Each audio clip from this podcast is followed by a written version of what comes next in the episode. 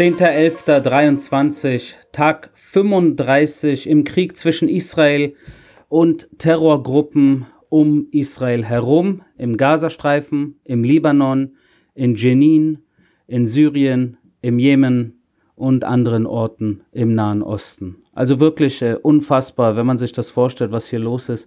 Noch vor wenigen Wochen äh, habe ich immer äh, angefangen mit im Krieg zwischen Israel und der Hamas im Gazastreifen. Und so langsam aber sicher sieht man, dass um uns herum wirklich jeden Tag und jede Nacht sehr viel passiert. Und deswegen will ich von Anfang an klar machen, äh, tatsächlich äh, sind wir an mehreren Fronten seit mehreren Wochen äh, schon operativ unterwegs äh, und es jeden Tag Zwischenfälle zu vermelden gibt. Und darauf will ich heute auch kurz eingehen. Zum einen, äh, womit ich immer anfange, natürlich äh, die äh, Situation der Geiseln. Wir sprechen nach wie vor über 239 Geiseln plus mehrere Dutzend, die als vermisst gelten, wo man nicht weiß, ob, äh, ob sie in den Händen der Terroristen sind oder als Leiche geborgen werden. Und warum äh, sind wir bei 239 und nicht mehr 240 äh, bis vor zwei, drei Tagen? Weil äh, die Leiche von Ronny Eschel, einem 19-jährigen Mädchen, die als Beobachtungssoldatin in der 414-Einheit äh, tätig war, ihre Leiche wurde äh, gefunden und sie ist leider nicht mehr unter uns. Möge sie in Frieden ruhen. Auch äh, im Bereich der Geiseln äh, hat der islamische Dschihad, das ist die äh, zweitstärkste, kann man sagen, äh, Terrororganisation im Gazastreifen, die äh, natürlich Seite an Seite mit der Hamas im Gazastreifen äh, macht, was es macht und auch am 7. Oktober Seite an Seite mit der Hamas nach Israel eingedrungen ist. Und der islamische Dschihad hat einige der Geiseln in seiner Gewalt. Also man muss sich das so vorstellen, dass ungefähr äh, äh, ein Teil der Geiseln in den Händen der Hamas-Terroristen sind, ein Teil der Geiseln in den Händen der islamischen Dschihad-Terroristen und ein Teil der Geiseln bei irgendwelchen palästinensischen Zivilisten in deren Häusern oder Unterhäusern gefangen genommen werden. Ja, also das ist so die Situation. Äh, mit der wir uns äh, hier natürlich Tag ein, Tag aus beschäftigen, wie wir äh, am, am besten und am sichersten an die Geiseln kommen, äh, egal äh, wo sie sich befinden, ob sie in den Händen der Hamas, des islamischen Dschihads oder irgendwelchen palästinensischen Männern äh, sind, die nach Israel eingedrungen sind als Mob und Menschen ja, entführt haben tatsächlich. Also eigentlich unfassbare Situation. Wieder, aber es ist, wie es ist. Gestern hat der Islamische Dschihad ein äh, Video veröffentlicht, auch wieder im Rahmen der, äh, ich sage jetzt mal, terrorpsychologischen Kriegsführung.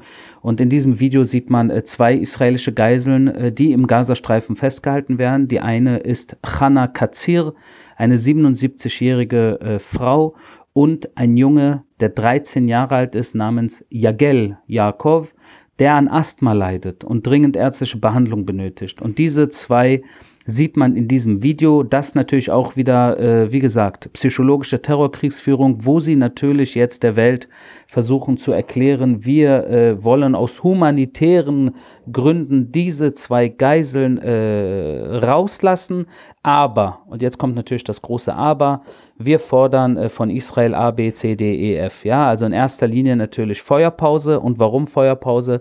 Weil sie natürlich äh, Luft zum Atmen brauchen, weil sie sich natürlich neu positionieren wollen und weil sie natürlich auch in einer Feuerpause äh, uns eventuell aus dem Hinterhalt besser angreifen können. Und das sind natürlich Situationen, darauf können wir nicht eingehen. Allgemein, all diese ganze Propaganda, diese Lug, Betrug und Manipulation von den Terroristen, ganz bestimmt von einer Organisation, die sich Islamischer Dschihad nennt, ja, da weiß man, äh, wie die da ticken. Ich glaube nicht, dass es irgendjemand in der israelischen Armee oder in Israel gibt, der das, äh, äh der das, äh, der den irgendetwas glaubt, was auch immer aus deren Mündern kommt. Äh, dennoch muss man natürlich äh, schauen, äh, dass man, wenn es einen Weg gibt, auch Menschen auf diplomatischem Wege, sage ich jetzt mal, frei zu bekommen, dass man da tatsächlich diesen Weg auch eingeht. Wie wir sehen, in den letzten Wochen leider nicht wirklich funktioniert. Die Kämpfe im Norden des Gazastreifens natürlich nach wie vor äh, nehmen äh, nach wie vor zu. Wir sind dort, äh, haben den Raum geschlossen um Gaza City, sind in Gaza City, äh, immer äh, besser aufgestellt und haben dort auch äh, gestern mehrere äh, Terroristen, ich sage jetzt mal mit Rang und Namen, wieder äh, außer Gefecht gesetzt. Ein paar Namen hier, äh, die vielleicht von Interesse sind. Einmal Ahmad Musa, das war ein Kompanieführer, einer der Befehlshaber der Invasion vom 7. Oktober, der mit seinen Leuten den Stützpunkt Sikim und den Kibbutz Sikim in Israel und den Posten, den Iftach-Posten äh, äh, eingenommen haben und dort äh, Menschen ermordet haben und, äh, äh, und gemacht haben, wie sie wollten. Äh, und er war auch derjenige, der bis, bis zu seinem letzten Tag, der gestern war, im Westen von Jabalia, das so oft besprochene Flüchtlingslager, so-called, dort die Kämpfe gegen die IDF geleitet hat. Ahmad Musa nicht mehr unter uns. Ein weiterer Name von Rang, ein weiterer Name, der interessant ist, ist Omar al-Hindi.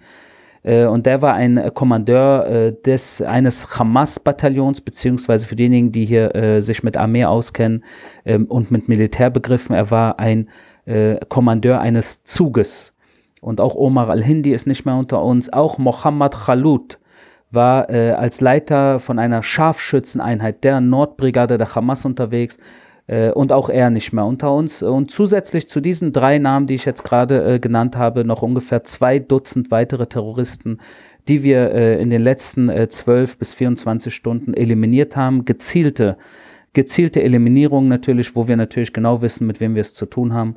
Und das sind äh, aus, meiner, aus meiner Sicht sehr gute Nachrichten. Wenn wir jetzt kurz den Gazastreifen äh, verlassen, beziehungsweise noch ganz kurz gehe ich auch wieder wie jeden Tag auf die humanitäre äh, Hilfe ein und äh, überhaupt alles, was mit dem Humanitären zu tun hat.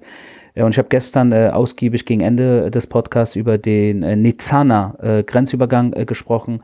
Heute auch wieder äh, gibt es Lastwagen, die aus Israel äh, über Ägypten nach Gaza reingelassen werden. Wir sind mittlerweile bei, bei über 750 Lastwagen, die seit dem 21.10. nach äh, Gaza reingelassen werden. Wie gesagt, in erster Linie äh, mit Medizin, Wasser und äh, Nahrung. Und der Nord-Süd-Evakuierungskorridor, also die Nord-Süd-Verbindung zwischen äh, dem nördlichen Gazastreifen und dem südlichen Gazastreifen, ist auch heute Mittag wieder geöffnet, äh, wo die Leute dann äh, sich Richtung Süden an einen Ort bringen können, wo sie in Sicherheit sein können. Und wir sehen, dass tagtäglich Menschen sich aus dem Norden äh, nach Süden bewegen und mittlerweile auch äh, viele Menschen sich trauen, die Hamas und den islamischen Dschihad und die Führung der Hamas, insbesondere Sinwar oder auch Khaled Mashal oder Ismail Haniyeh, äh, sie schuldig zu machen für die Misere, in der sie sich jetzt befinden. Und das ist äh, absolut richtig. Es ist den Hamas-Köpfen äh, zu verschulden und äh, sie sind die einzigen, die für diese Situation schuldig gemacht werden sollten. Wenn wir jetzt kurz aus dem Gazastreifen äh, Richtung äh, äh, Norden gehen, äh, Libanon, wie gesagt, äh, habe ich auch schon jeden Tag eigentlich kurz erwähnt. Auch hier wieder gestern Zwischenfälle, wo IDF-Soldaten zwei Panzerabwehr-Terrorzellen eliminiert haben.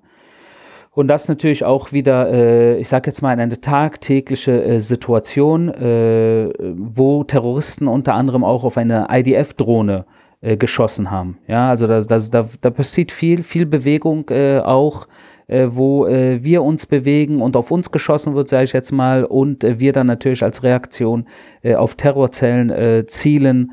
Und das auch ein, ein tägliches Feuergefecht leider zwischen Israel und dem Libanon, beziehungsweise der Hisbollah im Libanon, die ja auch nicht nur eine Terrororganisation im Libanon ist, sondern Teil der politischen Landschaft im Libanon. Sie sitzen ja im Parlament, sie sind Teil äh, der Regierung im Libanon. Also wenn ich äh, Hisbollah sage, meine ich damit auch Libanon und Libanon ist auch gleich Hisbollah. Und das klingt wahrscheinlich für viele, die im Libanon gegen die Hisbollah sind. Davon gibt es natürlich viele, insbesondere im sunnitischen und christlichen äh, Bereich äh, ist das natürlich bedauerlich.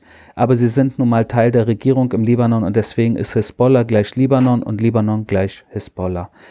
Wir gehen kurz äh, Richtung Jenin. Ich habe meiner, äh, äh, meiner Einleitung, sage ich jetzt mal schon, äh, Jenin als, äh, äh, als Ort im Westjordanland, in Samaria, im nördlichen Westjordanland genannt, wo auch natürlich neben Nablus eine Terror-Hochburg, ein Stronghold der Hamas ist.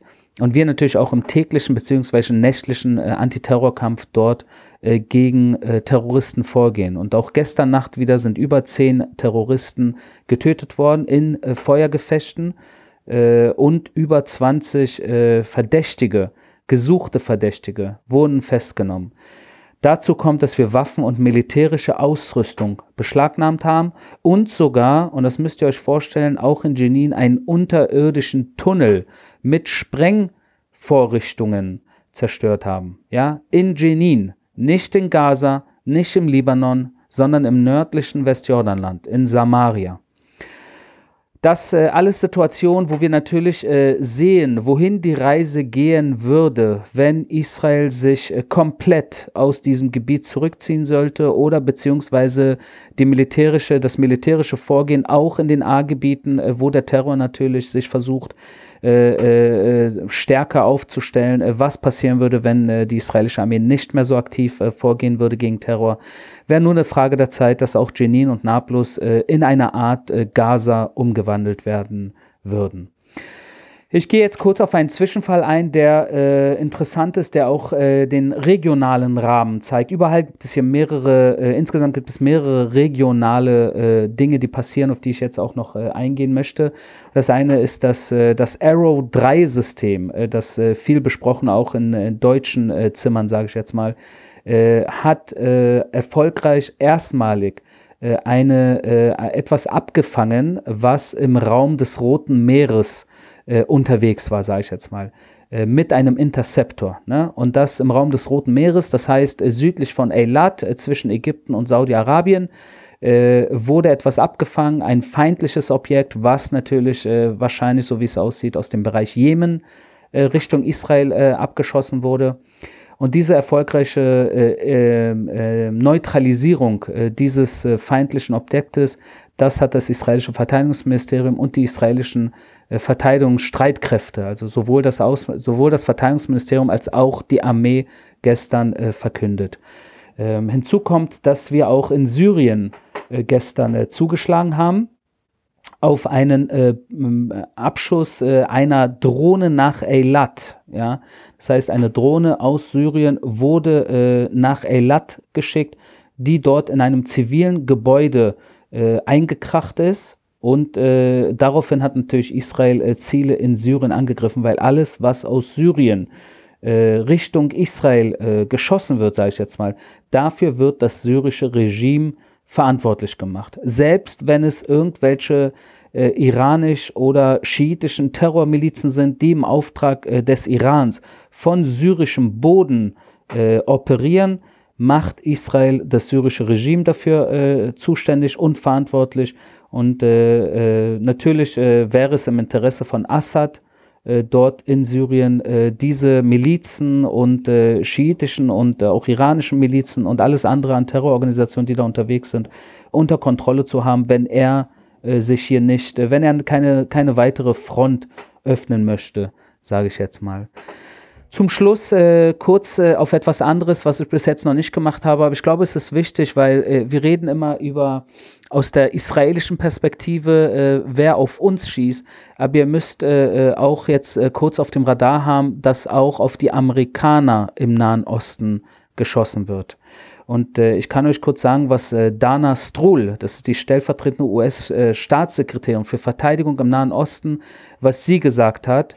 Äh, und sie hat gesagt, äh, dass äh, die USA natürlich jetzt nach 41 Angriffen äh, denen äh, US-Streitkräfte im Nahen Osten ausgesetzt waren, insbesondere im Raum Syrien und Irak, und das äh, von vom Iran unterstützten Milizen im Irak und Syrien natürlich darauf auch Reaktionen zeigen und reagieren werden und auch jetzt schon reagieren mit präzisen Selbstverteidigungsschlägen gegen Einrichtungen der iranischen Revolutionsgarde. Ja. Also ihr seht, dass die iranischen Revolutionsgarden äh, natürlich äh, nicht nur um Israel herum äh, alle äh, möglichen arabischen äh, Terrormilizen äh, auf Israel hetzen, sage ich jetzt mal, sondern auch Milizen im Raum Irak und Syrien auf amerikanische Stützpunkte hetzen. Und nicht nur hetzen, sondern tatsächlich auch mit Feuer beschießen. Äh, und das ist eine Situation natürlich, äh, in der Israel und Amerika und alle Partner Israels und Amerika im Westen, dass wir zusammenstehen, Schulter an Schulter in dieser Situation äh, und wir natürlich von den Amerikanern auch in Bereichen wie Luftabwehr, medizinische Versorgung und auch Präzisionsmunition, was äh, ausschließlich sehr, sehr wichtig ist, im, in der jetzigen Situation, wo man auch in dicht besiedeltem Raum äh, operiert, äh, da sind wir natürlich auch, äh, äh, ist, es, ist uns die Zusammenarbeit, die Kooperation mit den amerikanischen Streitkräften sehr, sehr wichtig.